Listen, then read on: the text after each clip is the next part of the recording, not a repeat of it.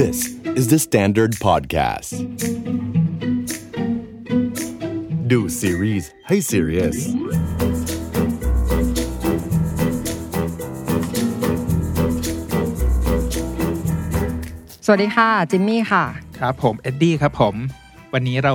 เรามาพร้อมกับความแน่นของปีสองพันยี่สิบเอ็ดใช่นับถึงตอนนี้ที่เรากำลังอัดรายการกันอยู่เนี่ยลิสต์ออกมาซีรีส์ครึ่งปีแรกคือแบบโหดมากเรายังไม่ต้องไปถึงครึ่งปีแรกก็ได้แค่เดือนกุมภาที่กำลังจะเข้ามาเนี่ยฮะแต่ละเรื่องนี่จากทีเซอร์จากตัวอย่างหนังจากเรื่องย่อเนี่ยมีแต่เรื่องแบบซีเรียสซีเรียสทั้งนั้นเลยเบิ่มสุดๆแล้วก็แทบจะกระจายอยู่ทุกแพลตฟอร์มที่เราจะได้ดูกันเลยตอนนี้มีอะไรบ้างอ่ะแพลตฟอร์มที่เราต้องโหลดต้องโหลดเลยต้องโหลดเลยตอนนี้ยืนยืนมาตอนนี้มี Netflix มี Viu มี ไอ ซี อี มี วี ที วี แล้วก็ที่กำลังมาตอนนี้มี ป๊อป ดอท ที วี อ๋อหมด สี่ห้า เจ้านี้คือเดือนนึงก็ก็หมดเหมือนกันนะแต่มันก็มีหลายแพลตฟอร์มก็มีฟรีด้วย ก็สิบเรื่องที่วันนี้เราจะเลือกมานะคะก็จะมาพร้อมสามเหตุผลง่ายๆเลยพูดไปซื้อแน่นอนเน้นขายว่างั้นอ้าวแน่นอนดีเสร็จแล้วจะมีคะแนนพิเศษจากพี่ดินิมค่ะพี่ดินิมของรายการก็จะมาให้คะแนนพิเศษด้วยถ้าเขาซื้ออย่างรวดเร็วเนี่ยก็ถือว่าทุกคนดูได้ตามได้พี่ดินิมอิมพอร์ตมาจากเกาหลีเลยอันยองเซโย เริ่มกันเลยดีกว่าไหมครับได้ค่ะเริ่มกันที่เรื่องแรกเลยเอาเป็นฝั่งผมก่อนแล้วกันเนาะ selection เรื่องแรกซีรีส์ที่หลายๆคนรอเรื่องนี้คือเรื่องลูก้านะครับผมคือจริงๆเรื่องลูก้าเนี่ยถูกพูดถึงมาตั้งแต่ปีที่แล้วแล้วพอยต์แรกเลยที่น่าดูฮะเพราะว่าเรื่องนี้เอาทฤษฎีของชาร์ลส์ดาร์วินเรื่องของวิวัฒนาการสิ่งมีชีวิตมาใช้โดยตัวพระเอกที่คิมแลวอนเรามารับบทเนี่ยฮะคิมแลวอนเป็นคนที่มีพลังพิเศษเหนือมนุษย์พลังวิเศษที่คิมแลวอนมีเนี่ยมาจากวิวัฒนาการของสิ่งมีชีวิตต้นแบบที่เรียกว่าลูก้าใช่อันนี้ไปเสิร์ชมาเพราะว่าสงสัยมากว่ามันคืออะไรลูก้ามันคืออะไรก็คือเป็นเรื่องของก่อนจะเป็นสิ่งมีชีวิตอีกเนาะเป็นเรียกว่าเป็นเซลล์ที่เขาเขาบอกว่าสิ่งมีชีวิตทุกอย่างบนโลกเนี่ยเริ่มต้นจากสิ่งสิ่งนี้ใช่เขาเรียกว่าบรรพบุรุษเดียวกันแล้วค่อยๆวิวัฒนาการแตกแขนงแยกออกไปอันนี้คือ point แรกของเรื่องนี้ที่น่าดูpoint ที่สองคือตัวนักแสดงเนี่ยฮะนอกจากคิมแลวอนในรอบสามปีแล้วเรื่องนี้มันจะเป็นบทแอคชั่นที่เราไม่ค่อยได้เห็นเขาแสดงกันบ่อยๆแล้วอีกหนึ่งไฮไลท์ครับอีดาฮีเรื่องนี้เขามารับบทนำแบบเต็มตัวแล้วที่หนักหนากว่าเรื่องอื่นๆคือเรื่องนี้เขาเน้นฉากแอคชั่นเพราะเขาเป็นตำรวจสายสืบก็เลยถูกจับตามองว่าเอ้ยพอเขามารับบทแอคชั่นแล้วเนี่ยเรื่องนี้มันจะถูกแสดงออกมายังไงแล้วก็เสน่ห์ของเขามันจะมีความแตกต่างจากเรื่องก่อนหน้านี้ยังไงบ้างฮะแล้ว point ที่สามที่แบบขายแน่นอนไม่ทำให้คนดูผิดหวังคือเรื่องของผู้กำกับฮะเพราะคนที่ชอบสายซีรีส์แนวดาร์กแนวสืบสวนอะไรเงี้ยน่าจะคุ้นเคยกับงานของผู้กำกับคิมฮงซอนคือก่อนหน้านี้เนี่ยเขาเขาเรียกว่าเป็นสายออริจินอลของช่อง โอ ซี เอ็น ที่ทำแบบพวกเรื่อง Voice The Guest อะไรอย่างเงี้ยซื้อซื้อละซื้อจุดนี้ซื้อจริงซึ่งซีรีส์พวกนี้เนี่ยรับประกันได้เลยว่าดาร์กแล้วก็เข้มข้นคือเป็นชื่อผู้กำกับที่ทำ Voice บวกช่อง โอ ซี เอ็น ที่เน้นซีรีส์สายดาร์กอยู่แล้วเนี่ยจบซื้อค่ะเป็นนี้ซื้อใช่ไหมครับพี่ดีเรื่องที่สองค่ะก็เรื่องนี้ก่อนที่จะไปถึงเหตุผลนี่ต้องสอนการออกเสียงชื่อเรื่องก่อนเพราะว่าคงจะต้องพูดกันไปอีกนานชื่อภาษาอังกฤษก็ชื่อว่า Sisyphus Sisyphus ซึ่งมาจากชื่อเทพเจ้ากรีกแต่ถ้าเกิดออกเสียงแบบเกาหลีเนี่ยเราจะได้ยินในซีรีส์หลังจากนี้เยอะแน่นอนก็จะต้องออกเสียงว่า Sisyphusสำหรับเราจริงๆเหตุผลแรกที่ซื้อเลยก็คือเป็นงานแสดงของโจซึงอูบวกกับพักชินเฮแล้วพักชินเฮนี่ก็คือมาในลุคที่ไม่เคยเห็นที่ไหนอ่ะใส่บู๊บู๊หน่อยอะไรอย่างเงี้ยระเบิดภูเขาเผากระท่อมแล้วก็ดูจากรูปที่ปล่อยมาการถือปงถือปืนกับทีเซอร์จากแอคชั่นนี่มีการกระโดดข้ามตึกอะไรใดๆต่างๆซึ่งเราว่าดังน้องมาแน่ส่วนคุณโจซึงอูเนี่ยก็สำหรับคนที่ติดตามมาตั้งแต่ Live Stranger คือแค่เห็นตัวอย่างหรือว่าเห็นภาพที่ปล่อยออกมาก็คงรู้สึกแบบนิพพานแล้วอะเพราะว่าพี่เขาได้ยิ้มสักที หลังจากที่เล่นซีรีส์เครียดมาตลอดหลังจากเป็นฮวังชีมกมาสองซีซั่นนี่แบบ ข้าวปลาก็ไม่ได้กินอะไรเงี้ยมาเรื่องนี้แบบเออเรารู้สึกแบบเอาละเขามีชีวิตที่ดีละโอเคแต่จริงๆรอยยิ้มในทีเซอร์ที่ปล่อยออกมานี่ทำทำเราเซอร์ไพรส์เหมือนกันครับเอ้ยตกลงซีรีส์เรื่องนี้มันจะมาแนวไหนกันแน่เออเออจริงซีรีส์เรื่องนี้เหมือนแบบมันสับขาหลอกเรามาตลอดตั้งแต่ตอนปล่อยเรื่องย่อมาปล่อยภาพนิ่งอะไรเงี้ยแล้วก็มาปล่อยตัวเทรลเลอร์ที่แบบ โอ้โหแอคชั่นคือครบรสมากมีความแอคชั่นมีความข้ามเวลามีความพระเอกนางเอกที่อาจจะมีเลิฟไลน์บ้างอันนี้ไม่รู้ยังเดาไม่ได้เดายากมากเรื่องเลิฟไลน์ในซีรีส์เกาหลีใช่เพราะตอนนี้ก็คือเดายากมากทุกเรื่องจริงๆเพราะว่าเขาไม่ค่อยเน้นเรื่องเรื่องรักโรแมนติกแล้วว่าเขาทำเรื่องโรแมนติกมาเป็น ยี่สิบถึงสามสิบ ปีแล้วเขาคงเบื่อเป็นถึงยุคยุคที่เขาจะทดลองพวกแนวแบบวิทยาศาสตร์กันเยอะขึ้นตั้งแต่ปีที่ผ่านมาแล้วโดยเฉพาะเรื่องข้ามเวลาด้วยเอออันนี้ก็คือมาครบทั้งข้ามเวลาแล้วก็วิทยาศาสตร์บวกด้วยแอคชั่นบูล้างผลาญใช่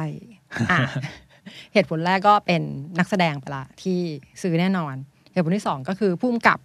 คุณผู้กำกับจินฮยอกนี่ก็ด็อกเตอร์สเตนเจอร์ Legend of the Blue Sea City Hunter ก็คือ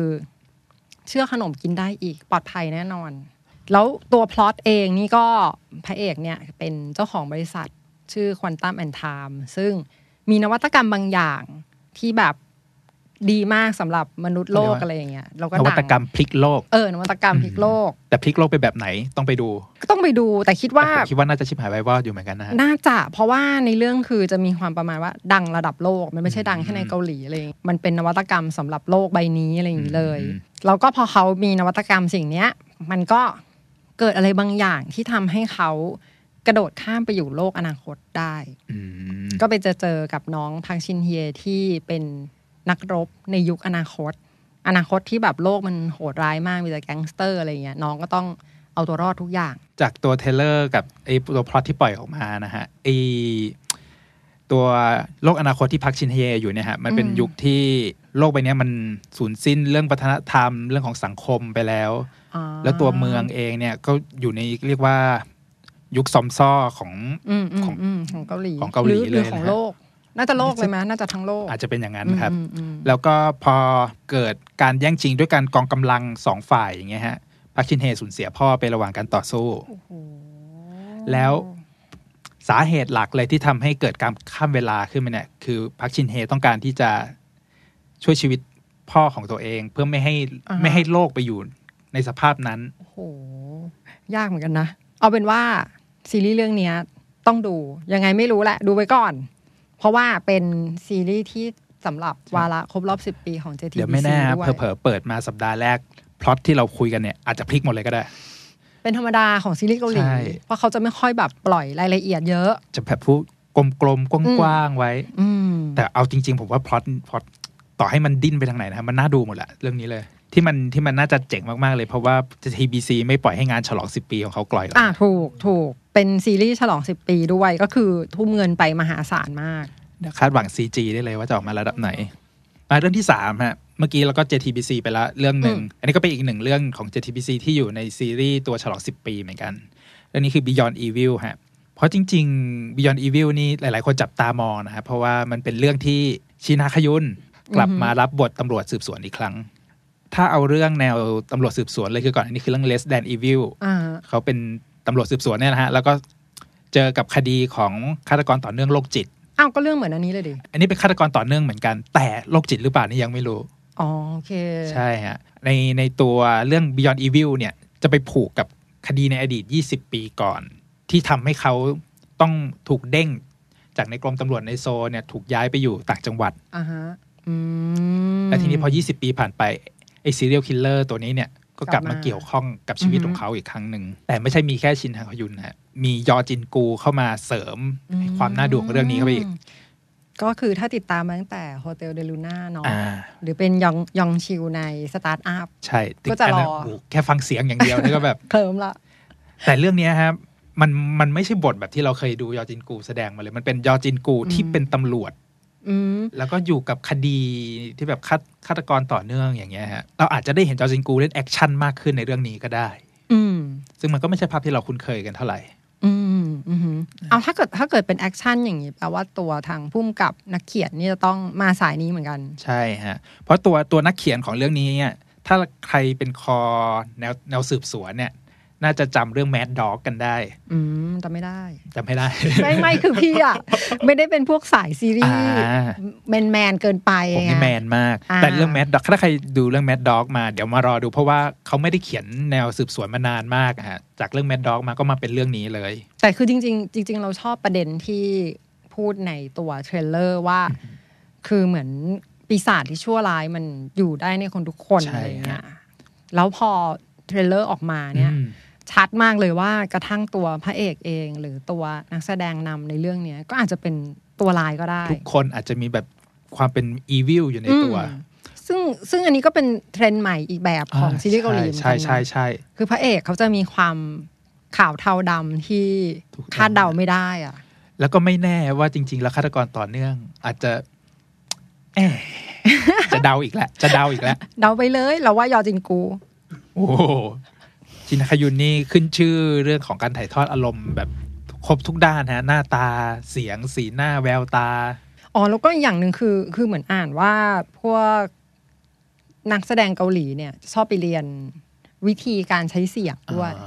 เพื่อให้แบบคาแรคเตอร์มันแตกต่างแล้วก็สะท้อนมิติของตัวละครอันนี้มันเลยเป็นสีสันที่แบบแต่ละคนคนนึงสามารถถ่ายทอดได้หลายบทบาทด้วยการเปลี่ยนเสียงสำเนียงพูดใช่ใช่เออบางทีแค่เปลี่ยนโทนเสียงให้มันทุ้มขึ้นแล้วก็อีกเรื่องนึงคือสำเนียงถิ่นด้วยฮะที่ที่มีผลกับตัวละครแต่ละตัวอ่าอ่าฮะแต่นั้นก็จะยากไปเพราะว่าถ้าไม่ใช่เซียนเกาหลีจริงๆเนี่ยแยกไม่ออกอือหือเรื่องที่สี่ค่ะคือแค่ดูรูปประกอบก็ไม่รู้จะพูดยังไงต่อแล้วฮะคือเปิดรูปประกอบมาก็ซื้อแล้วซื้อแล้วค่ะซื้อแล้วซื้อแล้วซื้อเดี๋ยวนี้เลยเรื่องที่สี่วินเซนโซของบ้าน ที วี เอ็น ค่ะก็เป็นซีรีส์ต้อนรับการกลับมาของสามีแห่งชาติซงจุงกีคือตอนนี้กลับมาเรียกสามีแห่งชาติได้แบบเต็มปากเต็มคำเรียกได้เรียกได้แล้วเต็มปากเต็มคำตอนนี้อนุญาตให้ไหลรูปซงจุงกีไปได้เรื่อยๆจริงๆแล้วอยากจะให้เหตุผลสามข้อของเรื่องวินเซนโซที่จะเข้าฉายเดือนหน้าเหมือนกันข้อหนึ่งก็คือซงจุงกิครับผมแล้วข้อที่สองข้อสองก็เป็นซงจุงกิเหมือนกันข้อที่สามก็ซงจุงกิอีกนั้นเราควรดูเรื่องนี้เพราะซงจุงกิที่นักพี่จิมมี่มาแรงมากนะฮะอ่ะแต่นี้นะนอกจากสามเหตุผลที่เป็นซงจุงกิล้วนนี่ต้องลงดีเทลนิดนึงอ่าต้องมีต้องมีความซีเรียสของเรานิดนึงใช่เพราะว่าซงจุงกิเนี่ยข้อหนึ่งก็คือไม่ได้แค่หน้าตาดีไงงานแสดงเขาว่ามันว่าไม่ได้เพราะว่าทุกๆเรื่องที่รับเล่นมาเอาเป็นว่าเน้นๆตั้งแต่ Descendant of the Sun เลยก็คือมีพัฒนาการที่ที่มันลึกขึ้นอะไรอย่างเงี้ยเขามีความลุ่มลึกในการถ่ายทอดคาแรคเตอร์ใช่ได้ดีมากๆเลยนะอย่างซีรีส์ก่อนหน้านี้เรื่องล่าสุดที่เขาเล่นก่อน Vincenzo นี่ก็คือเรื่อง Art Thou Chronicle คือเรื่องนี้ก็เล่นเป็นฝาแฝดแล้วคาแรคเตอร์มันต่างกันคนละเรื่องเลยเออคนละเรื่องมากแล้วแบบถ่ายทอดออกมาได้ดีมากๆแบบอยากให้ไปดูจริงๆแววตาเขาชัดมากใช่แล้วมันยังไงครับวินเซนโซอ้าวก็ทรงดุงกี่ไงเราเราจะไม่จะไม่ขายพล็อตอื่นกันเลยเราต้องมีสามข้ออ้าวโอเคโอเคป่ะอ่ะเรื่องย่อเอางี้ก็ได้เรื่องย่อนิดนึงเป็นเรื่องย่อก็คือเป็นทรงจุงกิในอิตาลีไม่ได้หรออ่ะได้ได้เอาอย่างนั้นก็ได้ครับก็ซงจุงกิรับบทชื่อว่าซงจุงกิก็รับบทชื่อวินเซนโซตามชื่อเรื่องเลยเป็นพระเอกไงก็ในเรื่องก็เป็นคนเกาหลีนี่แหละที่โดนรับไปเลี้ยงที่อิตาลีแล้วก็ไปเติบโตอยู่ในเป็นทนายความแล้วก็ไปอยู่ทำงานให้กับแก๊งมาเฟียอิตาลีก็ฟีลแบบเป็นพวกมือขวาแก๊งมาเฟียอะไรอย่างนี้ใช่เสร็จแล้วก็เกิดเรื่องราวอะไรบางอย่างทำให้ฮีต้องกลับมาบ้านเกิดเมืองนอนที่เกาหลีแล้วก็ร่วมทีมกับทนายสาวอีกคนหนึ่งมันจะประมาณว่าทำทุกอย่างเพื่อให้ความยุติธรรมเกิดขึ้นน่ะมันก็จะเป็นเชิงทนายความศาลเตี้ยถ้าพูดง่ายๆอันนี้เดาเดาล้วนๆจากใช่จากเรื่องย่อก็คือเติบโตมาแล้วก็ทำงานกับแก๊งมาเฟียอย่างเงี้ยมันก็คงจะมีทรงที่ว่ายอมหักไม่ยอมงอด้วยแต่มันก็จะมีคอนทราสต์แปลกๆแบบความเป็นมาเฟียอิตาลีในเกาหลีอะไรอย่างงี้ใช่ผมว่าน่าสนใจใช่น่าสนใจมากแล้วก็คือจะมีตัวตัวละครแวดล้อมอีก สองสาม คนซึ่งน่าสนใจทุกคนคือจริงๆผมเห็นรูปประกอบมานี่คือแม่เหล็กแม่เหล็กสิแม่เหล็กเลยแม่เหล็กทั้งเรื่องเลยอ่ะพี่เอาน้องแท็กยอนแล้วกันเอาเลยครับก็คือแท็กยอนแท็กยอนที่มาร่วมแสดงนำด้วยก็แท็กยอน ทู พี เอ็ม ที่กำลังจะกลับมารวมวงกันอีกครั้งเร็วๆนี้คือบทเนี่ยเรายังไม่แน่ใจว่าเล่นเป็นอะไรแต่ว่าถ้ามีแท็กยอนก็ก็ซื้อได้เลยอ่ะเขาเป็นคนที่แสดงได้ทั้งแบบทั้งตลกติดตลกแล้วก็ซีเรียสนะฮะเพราะจริงๆเขาผมเขาโจ่หัวแนวเรื่องนี้ว่ามันเป็นดาร์คคอมเมดี้แต่คิดว่าไม่น่านะคิดว่าคือมันอาจจะมีบ้างเล็กๆน้อยๆแต่ว่าโดยโทนน่าจะยังเป็นแบบแอคชั่นแล้วก็เรื่องคดีความ น่าจะทรงแบบไฮยีน่าที่ลื่นลมขึ้นหน่อยลื่นลมขึ้นหน่อยส่วนนักแสดงนำหญิงนี่ต้องให้เอ็ดดี้เล่าอ่าเพราะเป็นขวัญใจผมเลยฮะใช่ไหมคือก่อนหน้านี้ถ้าใครได้ดูเรื่อง B Melodramatic ถึงแม้ว่าเขาจะไม่ใช่บทนำเบอร์หนึ่งก็ตามแต่จอห์น ยอร์บินเนี่ยคือคนที่แสดงดีมากๆคือเขาเป็นสายที่ได้รางวัลมาจากการแสดงภาพยนตร์ก่อนนะฮะแล้วกำลังถูกจับตามองมากว่าเอ้ยฝีมือระดับนี้เนี่ยเขาน่าจะได้ไปได้ไกลในสายละครด้วยแต่เขาเล่นมาหลายเรื่องมากแล้วเนาะใช่ฮะเราคุ้นหน้าเขาเยอะมากแต่ด้วยความคุ้นนะเขายังไม่มีโอกาสแบบถูกสปอตไลท์แบบบทนำแต่คราวนี้เขาจะได้มาจับคู่กับซงจุงกิซึ่งทุกคนก็เลยแบบตื่นเต้นว่าเฮ้ยจอห์น ยอร์บินจะพอแมชกับซงจุงกิแล้วมันจะดูออกมาเป็นยังไงอ่าอันนี้ต้องติดตามเพราะเราว่าก็เป็นคู่เคมีที่ดูน่าสนใจมากใช่ครับแล้วมันดูมีความใหม่เพราะว่าเราไม่ค่อยได้เห็นทั้งจอห์น ยอร์บินกับซงจุงกิบ่อยๆก็เอาใจช่วยแหละเพราะเป็นผลงานการกลับมาในรอบสองปีไงให้กำลังใจของซงจุงกิไง ก็ต้องให้กำลังใจเขาหน่อยเมื่อกี้สี่เรื่องแรกที่เราคุยมานี่ก็เป็นแนวสมัยใหม่ร่วมสมัยกันมาหมดเลยนะฮะเออจะเป็นสมัยใหม่เป็นสืบสวนสอบสวนดราม่าเน้นๆอันนี้เดี๋ยวขอพลิกมาอีกทางนึงบ้างเพราะว่าคนที่ชอบดูซีรีส์เกาหลีก็จะชอบแบบแนวย้อนยุคกันหน่อยๆเรื่องที่ห้าผมก็เลยเลือกเป็นเรื่อง River Where the Moon Lies ซึ่งหลายๆคนน่าจะเห็นทีเซอร์โผล่มาบ้างแล้วก็คือนักแสดงนำของเรื่องค่อนข้างดึงดูดมากเพราะว่าน้องคิมโซฮยอนที่สลัดลุคของชุดนักเรียนเรือประลามเนาะใช่หลายคนคุ้นมากจนจนหลายๆคนแซวว่าเอ้ยชุดนักเรียนนี่น้องจะลาออกจากโรงเรียนหรือจะเรียนจบเมื่อไหร่ แล้วในเรื่องนี้เนี่ยพอ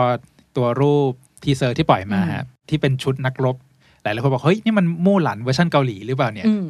เพราะว่าดูมีความเข้มแข็งกว่าลุคก่อนๆของคิมโซฮยอนมากๆอ่าใช่แล้ว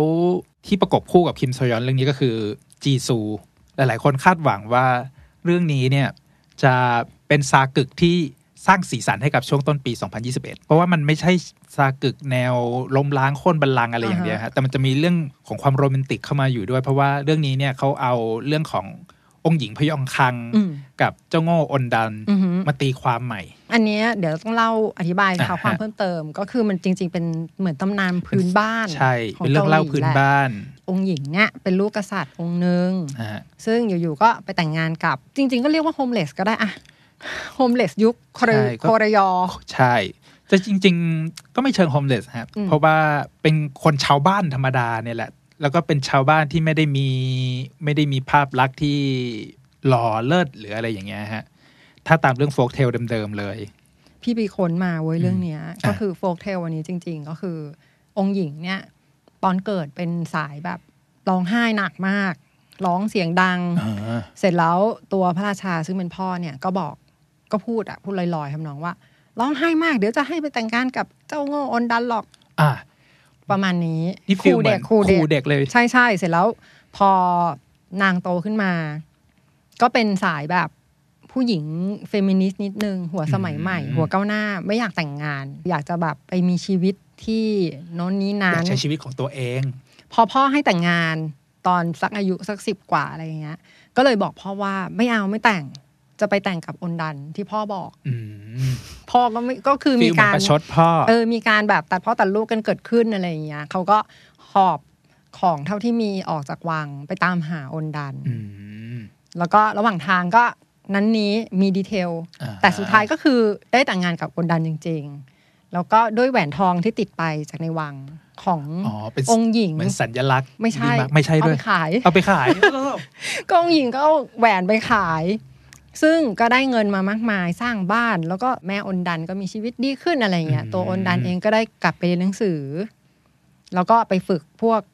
วิชาทหารอะไรเงี้ยจนตอนหลังอนดันก็เป็นทหารที่เก่งมากพระเจ้าที่เป็นกษัตริย์ที่เป็นพ่อขององค์หญิงเนี่ยก็ยังต้องมาแบบเรียกไปใช้งานแล้วตอนหลังก็คือคืนดีกันอนดันนี่ก็กลายเป็นนักรบที่เก่งกาจไปรบประเทศอื่นตีให้เกาหลีมากมายอันนี้เป็นเรื่องประมาณนี้สตอรี่ไลน์ตัวองค์หญิงก็ไม่ได้มีบทบาทอะไรหลังจากขายแหวนแต่บูลลี่องค์หญิงแต่ใน River Where the Moon Lies ฮะเหมือนจะสปอตไลท์หลักไปที่ตัวองค์หญิงพยองคังแทนเพราะว่าในพล็อตเรื่องที่ปูมาเนี่ยให้องค์หญิงเป็นคนที่เติบโตขึ้นมาในท่ามกลางของ ทหารเรียกว่าถูกโตขึ้นมาเลี้ยงดูแบบเป็นทหารตัวองค์หญิงเองก็เลยมีความคิดที่ว่าตัวเองอยากจะเป็นฮีโร่แห่งยุคอยากมีอำนาจก้าวขึ้นมาปกครองในดินแดนของโคคุระยอมันก็เลยเป็นคอนทราสต์ที่มันแบบเอ้ยเป็นการตีความใหม่ของเรื่องราวขององค์หญิงพยองคังกับอนดันคือมันก็มาในมุมเฟมินิสต์ที่หลังๆซีรีส์เกาหลีเน้นมาตลอดเป็นการเพิ่มเพิ่มคุณค่าชี้เห็นคุณค่าของผู้หญิงใช่ประวัติศาสตร์นี่คือผู้หญิงก็จะไม่ได้ค่อยมีบทบาทมากมายโดยเฉพาะในฐานะนักรบเลยก็เรื่องนี้ก็ติดตามรอติดตามมากๆเพราะว่าน่าจะมีพล็อตอะไรให้เราแบบเซอร์ไพรส์กันอีกพอสมควรในเรื่องนี้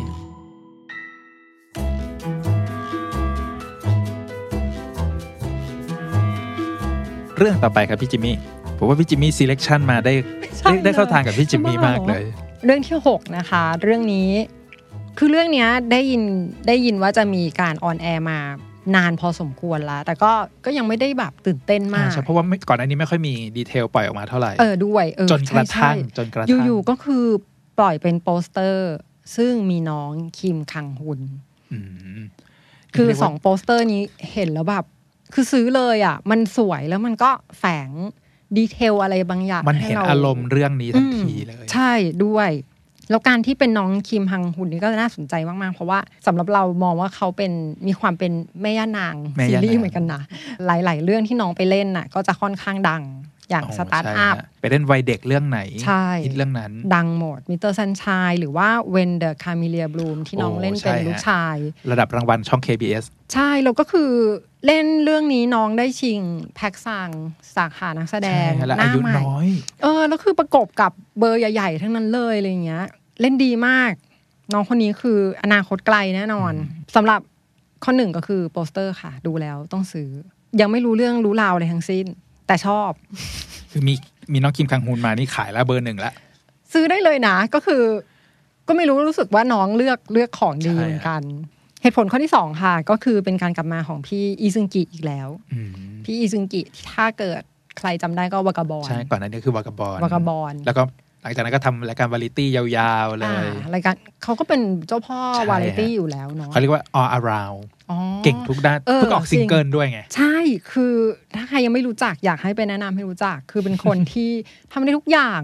เป็น เอ็ม ซี ร้องเพลงก็เพราะทำรายการตลกด้วยที่สำคัญตลกตลกตลกคือเป็นคนที่เป็นเอนเตอร์เทนเนอร์หรอว่าส่วนเรื่องแอคชั่นนี่ก็คือถ้าผ่านวากาบอนมาได้ก็เรื่องใดๆก็ได้หมดแล้วพอดีเคยสัมภาษณ์อิซึงกิไงเรื่องตอนนั้นที่เขาเล่นวากาบอนนี่แหละคือเป็นคนที่ทำกันบ้านนอกเรื่องมากตอนนั้นเขาจะต้องเล่นเป็นสตันใช่ไหมเป็นสตันเพราะฉะนั้นผู้กำกับก็จะสั่งมาว่าอ้าวยูต้องไปฝึกเทควันโดนะฝึกอันนี้นะอันนั้นนะปรากฏว่าสมมติผู้กำกับสั่งให้ไปทำสามอย่างเขาไปเรียนมาห้าอย่างเขาก็เราก็ถามว่าอ้าวแล้วเรียนทำไมเรียนเกินเขาก็บอกว่าเหลือดีกว่าขาดเผื่อไว้ก่อนอะไรประมาณนี้ไอดอลแท้ๆไอดอลแท้ๆจริงคือประทับใจจริงๆตอนนั้นสัมภาษณ์แล้วประทับใจมากเอ้ยในในเรื่องใหม่ Mouse เนี่ยฮะเขารับบทเป็นอะไรฮะไม่รู้ยังไม่รู้เลยตอนนี้พี่จิมมี่พี่จิมมี่เขียนไว้เองอ่ะโอเคจำได้แล้วเดี๋ยวเปิดดูก่อนอ๋อคือพี่ซึงกิก็จะเป็นตำรวจในเรื่องก็คือเป็นตำรวจมือใหม่ที่เข้าไปพัวพันกับแบบคดีฆาตกรโรคจิตอีกแล้วให้มีความลึกลับกับความโรคจิตเข้ามาเสร็จแล้วก็คือตัวฆาตกรโรคจิตเนี่ยคิดว่ามันน่าจะเกี่ยวข้องกับน้องคิมคังฮุนด้วยเพราะว่าน้องน่าจะเป็นฆาตกรตอนเด็กซึ่งในเรื่องนี้มีนักแสดงหลายคนมากเลยอาจจะทำให้เราต้องมาเดากันว่าเฮ้ยใครกันแน่ใช่ผมผมชอบมากเลยเวลาโจหัวว่าใช่ไหมเรื่องนี้เกิดมาเพื่อให้เราเดาถูกเพราะมันทำให้เราสนุกกับมันมากๆเลยตั้งแต่เริ่มดูสำหรับแบบนักสืบอินเทอร์เน็ตนี่มันจะมีความสุข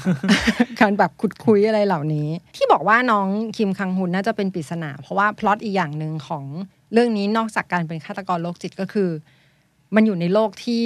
มีวิวัฒนาการว่าสามารถตรวจเจอว่าคนคนนี้มีอาการทางจิตตั้งแต่ยังอยู่ในท้องแม่อะไรแบบนี้เลยก็คือสามารถตรวจได้จาก ดี เอ็น เอ เลยว่าคนนี้เป็นโรคจิตใช่ประเด็นก็คือจาก ดี เอ็น เอ ในวัยเด็กที่เขาตรวจพบกันเรื่องนี้น่าสนใจมากๆอ่ะเดี๋ยวไปเรื่องที่เจ็ดเรื่องที่เจ็ด okay. อ่ะย้อนยุคอีกแล้วค่ะแต่ย้อนยุคอันนี้มันจะต่างกับตัวเรื่องของน้องคิมโซฮยอนเมื่อกี้ฮะเรื่องที่เจ็ดของเราโชซอน Exorcist ชื่อชื่อตรงๆนี่ก็คือเหมือน มอผียุคโชซอนเอาจริงๆในช่วงที่ผ่านมาเกาหลีพยายามทำพวกแนวผีผีโชซอนเยอะมากไม่ว่าจะเป็นไอ้คิงโดคิงดอมที่เป็นซอมบี้ใช่หรือย้อนกลับไปอีกหลายๆเรื่องเลยฮะคราวนี้เนี่ยเขาจะเล่าย้อนไปถึงช่วงก่อตั้งยุคโชซอนอีบังวอนกษัตริย์แทจงอีกแล้วคือเป็นกษัตริย์ที่โดนผลิตซ้ำเยอะมากถูกต้องครับแต่คราวนี้อีบังวอนจะไม่เหมือนกับเรื่องอื่นๆอีบังวอนคราวนี้นี่จะต้องมาต่อสู้กับวิญญาณปีศาจที่เหมือนในช่วงที่เขาพยายามจะก่อสร้างไอ้ราชวงศ์โชซอนขึ้นมาเนี่ยเขาไปเข็นฆ่าผู้คนมามากอะไรอย่างเงี้ยฮะแล้วไอ้ตัววิญญาณปีศาจร้ายเนี่ยมันก็กลับมาก่อความลำบากใจความยุ่งยากให้กับชาวเมืองอะไรอย่างนี้อีกครั้งหนึ่งฮะพอมันมีเรื่องของวิญญาณปีศาจร้ายมันก็จะมีคนสองฝั่งคนที่พยายามไปศึกษามนต์ดำใสเพื่อที่จะมาอยู่ฝั่งเดียวกับตัวปีศาจกับอีกคนหนึ่งที่พยายามจัดการปีศาจเพื่อช่วยประชาชนจริงๆก็เหมือน Kingdom แหละอ่ะคล้ายๆฮะมีสองทางทีนี้เนี่ยเรื่องราวมันดันไปอยู่ในรั้วในวังทั้งหมดเพราะว่าคนที่ไปอยู่ฝั่งที่บูชาวิญญาณปีศาจดันกลายเป็นองค์รัชทายาทแล้วทีนี้เนี่ยฝั่งเจ้าชายที่เป็นเบอร์รองของรัชทายาทเนี่ยตัดสินใจที่จะเอาตัวเองเนี่ยเข้าไปช่วยประชาชนมันก็เลยเป็นคอนทราสต์ที่มันอยู่ในคนในเชื้อพระวงศ์เหมือนกันอันนี้คือจริงๆไว้บอร์ดต้องมาเพราะว่ามันพอมันเป็นเรื่องซากึกย้อนยุคเนี่ยโอ้โหชื่อจะเยอะมากๆแล้วยุคอีบังวอนนี่คือโอ้โหเจ้าชงเจ้าชายองค์ชายอะไรเต็มไปหมดเลยอะในเรื่องนี้เราจะได้เห็นจางดงยุนมารับบทย้อนยุคอีกครั้งจางดงยุนก่อนนี้เล่นเรื่องนกดูฮะอ๋อก็เป็นซากึกเหมือนกันใช่แต่ในเรื่องนี้มันก็จะมีความเข้มข้นไปอีกแบบนึงเพราะว่าเขาจะต้องมาต่อสู้กับวิญญาณปีศาจอืมอีกพอยต์สำคัญเลยที่น่าดูฮะเพราะว่านักเขียนเรื่องนี้เป็นคนที่กำลังเขียนเรื่องมิสเตอร์ควีนอยู่ในขณะนี้โอ้โหซื้อได้ซื้อได้เลยแล้วก็ผู้กำกับที่มาทำเรื่องนี้ต้องต้องยกให้เป็นมาสเตอร์ของซีรีส์ย้อนยุคเกาหลีเลยคือคิมคยองซูคนที่กำกับเรื่อง Six Flying Dragon เขาเรียกมหากาพย์มหากาพย์ซากึกใครที่ชอบซากึกต้องเคยดูโอ้โหนี่ถ้าเหตุผลแรกซื้อไปแล้วนะไม่ผมต้องเก็บไว้อ๋อเหรอเอาไม่ขายตอนท้ายโอเคผมขายจบเก็บลูกชิ้นไว้ก่อนเพราะเรื่องผมจะขายไม่ได้เลยนะถูกค่ะผมวางแผนมาแล้วโอ้ยถ้าพุ่งกับคนนี้นี่เชื่อขนมกินได้ใช่คือเออเชื่อใจได้จริงใช่ฮะแล้วก็พอมาแมชกับนักเขียนของมิสเตอร์ควีนที่กำลังรุ่งมากๆตอนนี้มันก็เลยอยากรู้ว่างานชิ้นต่อมาของเขานี่จะเป็นยังไงก็สำหรับเราที่ดูมิสเตอร์ควีนอยู่ก็เราก็คือตอนนี้ประทับใจการเขียนบทมากๆเพราะรู้สึกว่าหยิบแบบซากึกอะเอามาตีความเออดีมากเอามาทวิสต์ให้มันดูน่าสนใจใช่เราก็พยายามบิดปมให้มันเข้ากับยุคปัจจุบันอะไรเงี้ยอาจจะเป็นประเด็นเรื่องการใช้อำนาจในทางที่ผิดหรืออะไรพวกเนี้ยเก่งมากไม่แน่โชซอนเอ็กซอร์ซิสต์เราอาจจะเห็นเขาทวิสต์เรื่องย้อนยุคเข้ากับการเมืองก็มีสิทธิ์นะเพราะว่าทุกเรื่องของซีรีส์เกาหลีก็จะมีความแตกเรื่องความไม่ถูกต้องถูกต้องต่างๆความยุติธรรมต่างๆน่าดูอยากดูผมอยากดูเรื่องนี้เลยแหละคร่าวๆนี้น่าจะได้ดูกันเดือนมีนาคมฮะเดี๋ยวต้องรอต้องรอดูคอนเฟิร์มอีกทีว่าวันที่เท่าไหร่คือกุมภามีนานี่ก็คือสามารถทำตารางตารางสอนได้ถูกแบบคือแค่เรียงตอนนี้ผมว่าเราคงได้หน่วยกิจเยอะมากรีบลงใช่ซีรีส์หนึ่งศูนย์หนึ่งไปเรื่องต่อไปครับโหเรื่องที่แปดนี่คือเป็นเรื่องที่รอคอยที่สุดของปีนี้อ่ะหลายๆคนรอคอยเลยแหละอ่ะต้องบอกชื่อเรื่องก่อน Hospital Playlist นะคะซีซั่นสองHospital Playlist นี่ก็คือมาจากซีซั่นแรกปีที่แล้วซึ่งประสบความสำเร็จมหาศาลมากๆซึ่งเหตุผลแรกที่คุณจะต้องดู Hospital Playlist ก็คือเป็นงานของผู้กำกับชินวอนโฮนักเขียนอีวูจองพอแล้วเนี่ยจริงๆข้อเดียวก็พอแล้วจบใช่อ่ะเพราะจริงๆถ้าพูดตรงๆเนี่ยแฟนคลับผู้กำกับเยอะมากใช่แฟนคลับผู้กำกับนักเขียนก็คือสามารถกวาดไปได้ครึ่งเอเชียแล้วโอ้โหเอาเหรอเยอะไปป่ะโอเคผมว่าสามารถเคลมได้ระดับนั้นเลยถ้านับจากความนิยมรีพายต่างๆมาเนี่ยฮะใช่เพราะว่าเป็นคู่ Dream Team ที่ทำงานด้วยกันมาตั้งแต่เซตรีพายหนึ่งเก้าแปดแปด หนึ่งเก้าเก้าสี่ก่อนที่จะมาเป็น Hospital Playlist ซึ่งน่าจะเป็นเซตเดียวกันจริงๆก็นับได้ว่าเป็นซีรีส์ที่เรตติ้งดีมากๆในปีสองพันยี่สิบที่ผ่านมาด้วยดีในระดับที่ช่องเคเบิลเทียบกับช่องทั่วไปแล้วคือโอ้โหเหตุผลที่สองนะคะที่คุณจะต้องดู Hospital Playlist ก็คือแคสของตัวละครคุณหมอทั้งห้าเคมีระดับเพอร์เฟคจริงแล้วคือคือไม่สามารถบอกได้ว่าใค รเด่นกว่าใครอะไรอย่างเงี้ยนะทำกลมมากอ่ะคือถึงแม้ว่าในโปสเตอร์โจจองซอกจะอยู่ตรงกลางตลอดเวลาก็ตามคาดเดาไม่ได้ เพราะว่าตอนซีซั่นแรกก็จะมีความสงสัยว่าเอ้ยใครเป็นคู่พระคู่นางกันแน่อะไรเงี้ยคือไม่สามารถเดาจากเพราะว่าชินวันโฮเคยหักหลังเราไปแล้วในพาร์ทถูกต้องแล้วความงดงามของซีรีส์เรื่องนี้ผ่านแคสก็คือมันเหมือนเราต่อจิ๊กซอว์ไปเรื่อยๆอ่ะตั้งแต่ดู อี พี หนึ่ง อี พี สอง อี พี สามไล่ๆไปอย่างเงี้ยคือต่อจะเสร็จอยู่แล้วว่าเราปรากฏว่าอ้าวเฮ้ยหายไปสามชิ้นหรืออะไรแบบเนี้ยมันเป็นฟิลนั้นตลอดเลยอ่ะซึ่งเรื่องก็คือเขาผูกทุกเรื่องอ่ะในสังคมเลยอ่ะเข้ามาในซีรีส์เรื่องเดียวกันได้ทั้งเรื่องความรักความสัมพันธ์ครอบครัวคนเจ็บไข้ได้ป่วยต่างๆการเมืองความไม่เท่าเทียมคือคือมิกซ์ทุกเรื่องมารวมไว้ในซีรีส์แล้วก็เล่าออกมาได้กลมกลืนมากๆคือในขณะหนึ่งมันอาจจะเป็นเรื่องที่มันสะท้อนสังคมแต่มันก็ช่วยเยียวยาจิตใจได้ด้วยในบางส่วนถ้าถามพี่จิมมี่ในมุมมองของคนที่แบบชอบซีรีส์เรื่องนี้มากจากปีสองพันยี่สิบคาดหวังอะไรกับซีซั่นสองฮะจริงๆก็คือแค่คาดหวังว่าเขาจะกลับมาอีกก็พอแล้วนะเพราะงั้นแหละคาดหวังว่าจะได้เห็นคุณหมอมารวมตัวกันอีกครั้งใช่เพราะว่าตอนที่เขาอยู่ร่วมกันน่ะคืออาถ้าตัดในพวกเรื่องดราม่าที่เป็นประเด็นสังคมอะไรพวกนี้ออกไปหมดอะตอนเขาอยู่ด้วยกันมันจะมีความเหมือนซีรีส์เฟรนด์หรืออะไรพวกนี้เลยนะคือมันเป็นความสัมพันธ์ของเพื่อนแล้วมันจะมีมุกตลกที่สอดแทรกอยู่อะซึ่งมันเคมีมันอ่ะว่าเคมีดีแล้วคือนักแสดงห้าคนนี้ก็คือมือโปรแบบเข้าเซตปุ๊บเป็นเล่นได้เลยอะไรแบบนั้นอะไม่ใช่แค่ในเรื่องคือนอกจอเวลาเขามีอีเวนต์พิเศษร่วมกันแบบมันมันดูดีมากๆเลยใช่อ๋อแล้วก็ที่รออีกอย่างนึงรอคอยเลยก็คือเหตุผลข้อที่สามก็คือเรื่องเพลงเพราะว่าอ่านอยู่ชื่อเรื่อง Hospital Playlist อยู่แล้วทุกตอนเขาก็จะดึงเอาเพลงดังในยุคแบบแปดสิบ เก้าสิบกลับมาทำใหม่กลับมาทำใหม่นี่ก็ไม่ธรรมดาเพราะว่านักแสดงห้าคนเนี้ยทุกคนจะต้องเล่นดนตรีใช่ซึ่งเล่นจริงอันนี้เป็นจริงเป็นกิมมิคที่โคตรเท่ของซีรีส์เรื่องนี้เลยนะแล้วก็คือเท่าที่รู้ก็คืออย่างอย่างคุณหมอผู้หญิงอ่ะต้องไปฝึกเล่นเบสเองแล้วกลายเป็นคนเล่นเก่งด้วยนะใช่แล้วคือแบบได้ข่าวว่าคือฝึกอยู่ หกเจ็ด เดือนอะไรแบบนี้เลยอ่ะเขาก็ต้องมาเล่นจริงแล้วก็อัดอัดเพื่อที่ทำเป็นอัลบั้มจริงอะไรแบบนี้ค่ะเพราะผมเคยดูไลฟ์ตอนที่เขาจบซีไปแล้วเขามาเล่นดนตรีด้วยกันนะผมแบบเซอร์ไพรส์เลยว่าแบบโอ้ยเล่นเป๊ะกันขนาดนี้เลยใช่ก็คือเป็นเป็นซีรีส์ที่ประสบความสำเร็จแล้วแปลกมากก็คือว่าพอซีรีส์จบแล้วอ่ะอีกอาทิตย์ถัดมาก็ต้องมี อี พี ตอนพิเศษคล้ายๆคอนเสิร์ตโอ้ใช่แล้วคนดูไลฟ์แบบเป็นล้านอ่ะผมดูอยู่คนนึงดูเหมือนกันนี่คือประทับใจมากน้ำตาจะไหลคือแบบโอ้โหคนดูเป็นล้านเหมือนมีตัวตนจริงๆขึ้นมาเลยอ่ะเราว่าสำหรับนักแสดงสิ่งที่ประสบความสำเร็จที่สุดที่เคยทำถามหลายๆคนนะคือตัวละครนั้นมันแบบมีชีวิตขึ้นมาจริงๆอืมมันเนี่ยมันเลยเป็นเหตุผลสำคัญเลยที่หลายๆคนรอเรื่องนี้ซีซั่นสองคืออยากเห็นคนพวกนี้อีกครั้งอยากเจอเพื่อนอ่ะเพื่อนที่ไม่ได้เจอมานานอะไรอย่างเงี้ยอยากเจอกันอีกครั้งแต่นี้ได้เจอเร็วดีนะฮะปีเดียวเองติดตามนะคะแห่งปีค่ะใครฮะนี่เราเรื่องที่เก้ากันแล้วใช่ไหมฮะเหมือนเราจะกลับมาในโซนของแนวข้ามเวลาหรือเปล่าข้ามเวลากันอีกแล้วครับจริงๆอันนี้ไม่จริงๆไม่นับว่าเป็นข้ามเวลาฮะเรื่องที่เราจะพูดถึงคือเรื่อง Times ถึงแม้ว่าชื่อเรื่องมันจะดูมีเป็นเวลาใช่ไหมฮะนี่นึกว่าข้ามเวลาตลอดไม่ใช่แต่มันฟีลมันจะเป็นการเชื่อมโยงการผ่านโทรศัพท์ย้อนเวลาฮะนึกอาจจะถึง Signal อะไรที่แบบวิทยุข้ามเวลาใช่ไหมฮะแต่ในเรื่อง Times เนี่ยจะเป็นเรื่องเกี่ยวกับนักข่าวนางเอกเรื่องนี้ได้อีจูยองที่หลายๆคนจำได้จากอีแทวอนคลาสที่แสดงเป็นผู้หญิงข้ามเพศเรื่องนี้เนี่ยเขามารับเป็นผู้ประกาศข่าวสาวที่พ่อของเธอเนี่ยเป็นประธานาธิบดีทีนี้เนี่ยมันเกิดเหตุการณ์อะไรสักอย่างขึ้นนะประธานาธิบดีถูกสังหารแล้วทีเนี้ยลูกก็พยายามที่จะแก้ไขอดีตหลังจากที่ตัวเองรู้ว่าโทรศัพท์สายลึกลับที่ที่โทรกลับไปได้เนี่ยสามารถติดต่อไปยังนักข่าวในอดีตห้าปีก่อนที่เหตุการณ์จะเกิดใช่ครับผมตัวเรื่องนี้เนี่ยจะเล่นกับเรื่องของเงื่อนไขของเวลา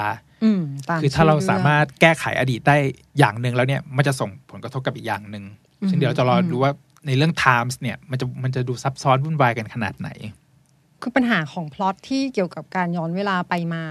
คือพอมาทีหลังเนี่ยมันต้องมีอะไรที่เหนือกว่าชาวบ้านมันต้องมีอะไรวะเพราะว่าทุกคนข้ามเวลาหมดแล้วอย่างเล่นกันมาหมดช่วงไปปีที่ผ่านมามีไคลอสก็คล้ายๆกันใช่มีเดอะคิงโทรผ่านโทรศัพท์เหมือนกันด้วยมีเทรนใช่ฮะมีหนังที่น้องพักชินเฮเล่นเดอะคอลอีกโทรศัพท์เหมือนกันอีกโทรศัพท์อีกเยอะแล้วเนี่ยเดี๋ยวรอดูว่าใน Times เนี่ยมันจะมันจะผูกเรื่องออกมาได้น่าสนใจแบบไหนเพราะที่มันการันตีได้อย่างนึงคือการ เป็นทีมโปรดักชันของ โอ ซี เอ็น เนี่ยสาย Dark Love แน่นอนใช่ค่ะรอดูเรื่องที่สิบนะคะเรื่องนี้ก็เดือดเหมือนกัน Youth of May ก็คือแปลตรงตัวก็คือเยาวชนเยาวชนเดือนพฤษภาคมโอ้โหพอแปลเป็นไทยแล้วขนลุกน่ากลัวเหมือนกันเนาะไม่รู้ว่าเขาจะคนที่ได้ฉายเนี่ยแต่นี่เป็นพฤษภาที่เกาหลีฮะเขาจะแปลว่าอะไรกันทับศัพท์ดีกว่าแนะนำว่าทับศัพท์จะรอดก็คือจริงๆแล้วอันนี้เขายังไม่ประกาศวันฉายแต่ว่าไม่พ้นเดือนพฤษภาคมปีนี้แน่นอนคือเหตุผลมันต้องซื้อทุกข้อเดี๋ยวไล่จากข้อเบาๆไปก่อนเบาๆเบาๆก็คือนักแสดงก็เป็นคนที่ปีที่ผ่านมาฮอตที่สุดประมาณนึงเรียกว่า rising star ของวงการบันเทิงเกาหลีเออใช่เป็นเป็น rising ทั้งคู่เลยเนาะใช่ครับก็คือน้องอีโดฮยอนแล้วก็โกมินจีซึ่งถ้าใครจำไม่ได้ก็สวีทโฮมนี่แหละฮะเออคู่สวีทโฮมเลยที่เป็นพี่น้องกันแต่คราวนี้จะมาแมทช์กันใหม่เป็นเป็นคู่พระนางอ่ะพระนางใช้คำนี้ดีกว่าคู่พระนางดีกว่าเซฟเซฟก็คือเป็นสองนักแสดงนำมีความโรแมนติกด้วยเพราะเขาบอกว่าจะเป็นเรื่องราวของหนุ่มสาวที่อยู่ในยุคของเดือนพฤษภาคมปีหนึ่งพันเก้าร้อยแปดสิบหรือว่าช่วงที่เป็นกวางจูอัพไรซิ่งเรียกภาษาไทยก็ประมาณพฤษภาธมินนั่นแหละก็คือเปรียบเทียบง่ายเปรียบเทียบการเห็นภาพเข้าใจเห็นภาพเพราะว่ามันก็เป็นช่วงเวลาที่ประชาชนออกมาเรียกร้องประชาธิปไตยการเคลื่อนไหวครั้งสำคัญที่ทำให้เกิดการเปลี่ยนแปลงในเกาหลีมันเหมาะกับคอนเทนต์เรามากเพราะมันจะซีเรียสสะใจเลยแหละใช่นี่ขนาดยังไม่ได้ออกแค่เห็นชื่อเรื่องก็คือไปรีเสิร์ชทำไทม์ไลน์มาแล้วว่าปีไหนเกิดอะไร เพราะว่ามันมันมันมีความความสงสัยด้วยแหละเพราะปีที่ผ่านมาประเทศเราก็มีเรื่องประชาธิปไตยกันค่อนข้าง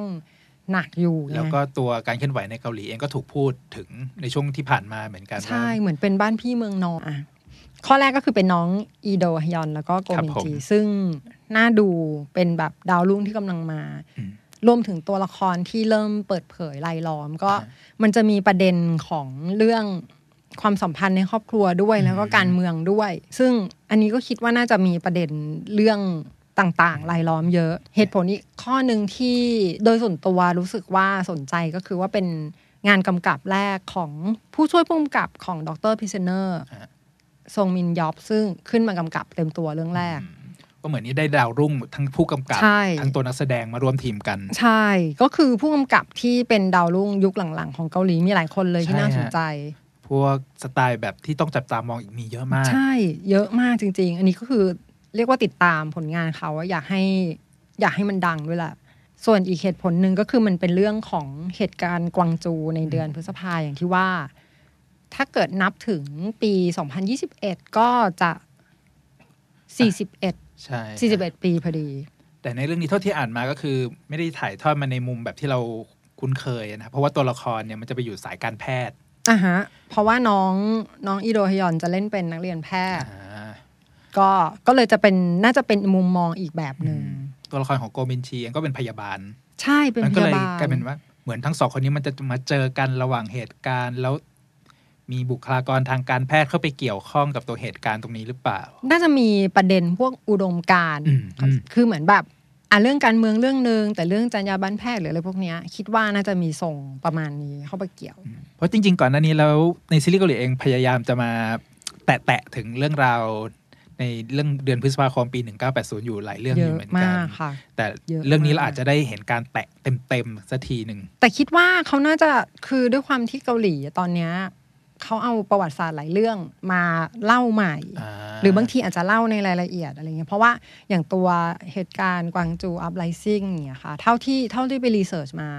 มันมีความคล้ายๆหลายๆประเทศก็คือเหตุการณ์ที่เกิดขึ้นไปแล้วในยุคที่มันยังไม่มีดิจิตอลหรือไม่มีอินเทอร์เน็ตอ่ะมันถูกบิดเบือนได้ง่ายอ่าใช่ฮะหรือมันมีข้อมูลที่ปกปิดไว้เยอะทีเนี้ยอาจจะเป็นการเล่าจากมุมมองที่ยังไม่ได้รับการเปิดเผยเป็นอีกมุมมองหนึ่งต่อเหตุการณ์นี้ซึ่งสนใจมากๆค่ะสำหรับเรื่องนี้อันนี้เราผ่านมาสิบเรื่องแล้วครับพี่จิมมี่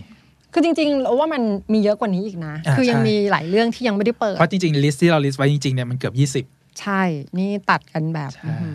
หลายคนอาจจะถามเอ๊ะเรื่องนี้หายไปทำไมเรื่องนี้ไม่น่าสนใจเหรอเพราะบางเรื่องมันยังไม่คอนเฟิร์มว่ามันจะออกอากาศในช่วงไหนใช่มีหลายๆเรื่องมีหลายเรื่องปักหมุดด้วยว่าเออมันเป็นปีสองพันยี่สิบเอ็ดนะเราต้องติดตามข่าวกันต่อไปแหละว่ามันจะไปลงสล็อตช่วงเดือนไหนกันแล้วเดี๋ยวเราต้องพูดถึงอยู่แล้วอีกหลายๆเรื่องที่คนรออยู่ เดี๋ยวครึ่งปีแล้วเดี๋ยวมาแรปอัพให้ฟังอีกรอบแต่สำหรับเดือนกุมภาพันธ์ที่จะมาถึงนี้ยังมีอะไรให้เราได้ซีเรียสกันอีกเยอะจริงๆสำหรับเดือนกุมภานะคะที่จะกำลังมาถึงก็เดี๋ยวมาดูกันว่าจะมีซีรีส์เรื่องไหนที่ผู้คนสนใจแล้วก็เราจะหยิบเอาดีเทลต่างๆที่ซุกซ่อนเอาไว้มาเล่าในเชิงลึกให้ได้ฟังกันรอติดตามนะคะครับผมแล้วติดตามพอดแคสต์ดูซีรีส์ให้ซีเรียสกันได้ทุกเช้าวันเสาร์นะครับผมทางแพลตฟอร์มต่างๆของ Podcast Player ไม่ว่าจะเป็น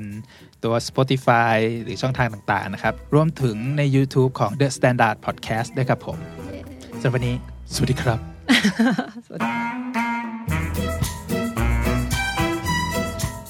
The Standard Podcast Eye Opening for Your Ears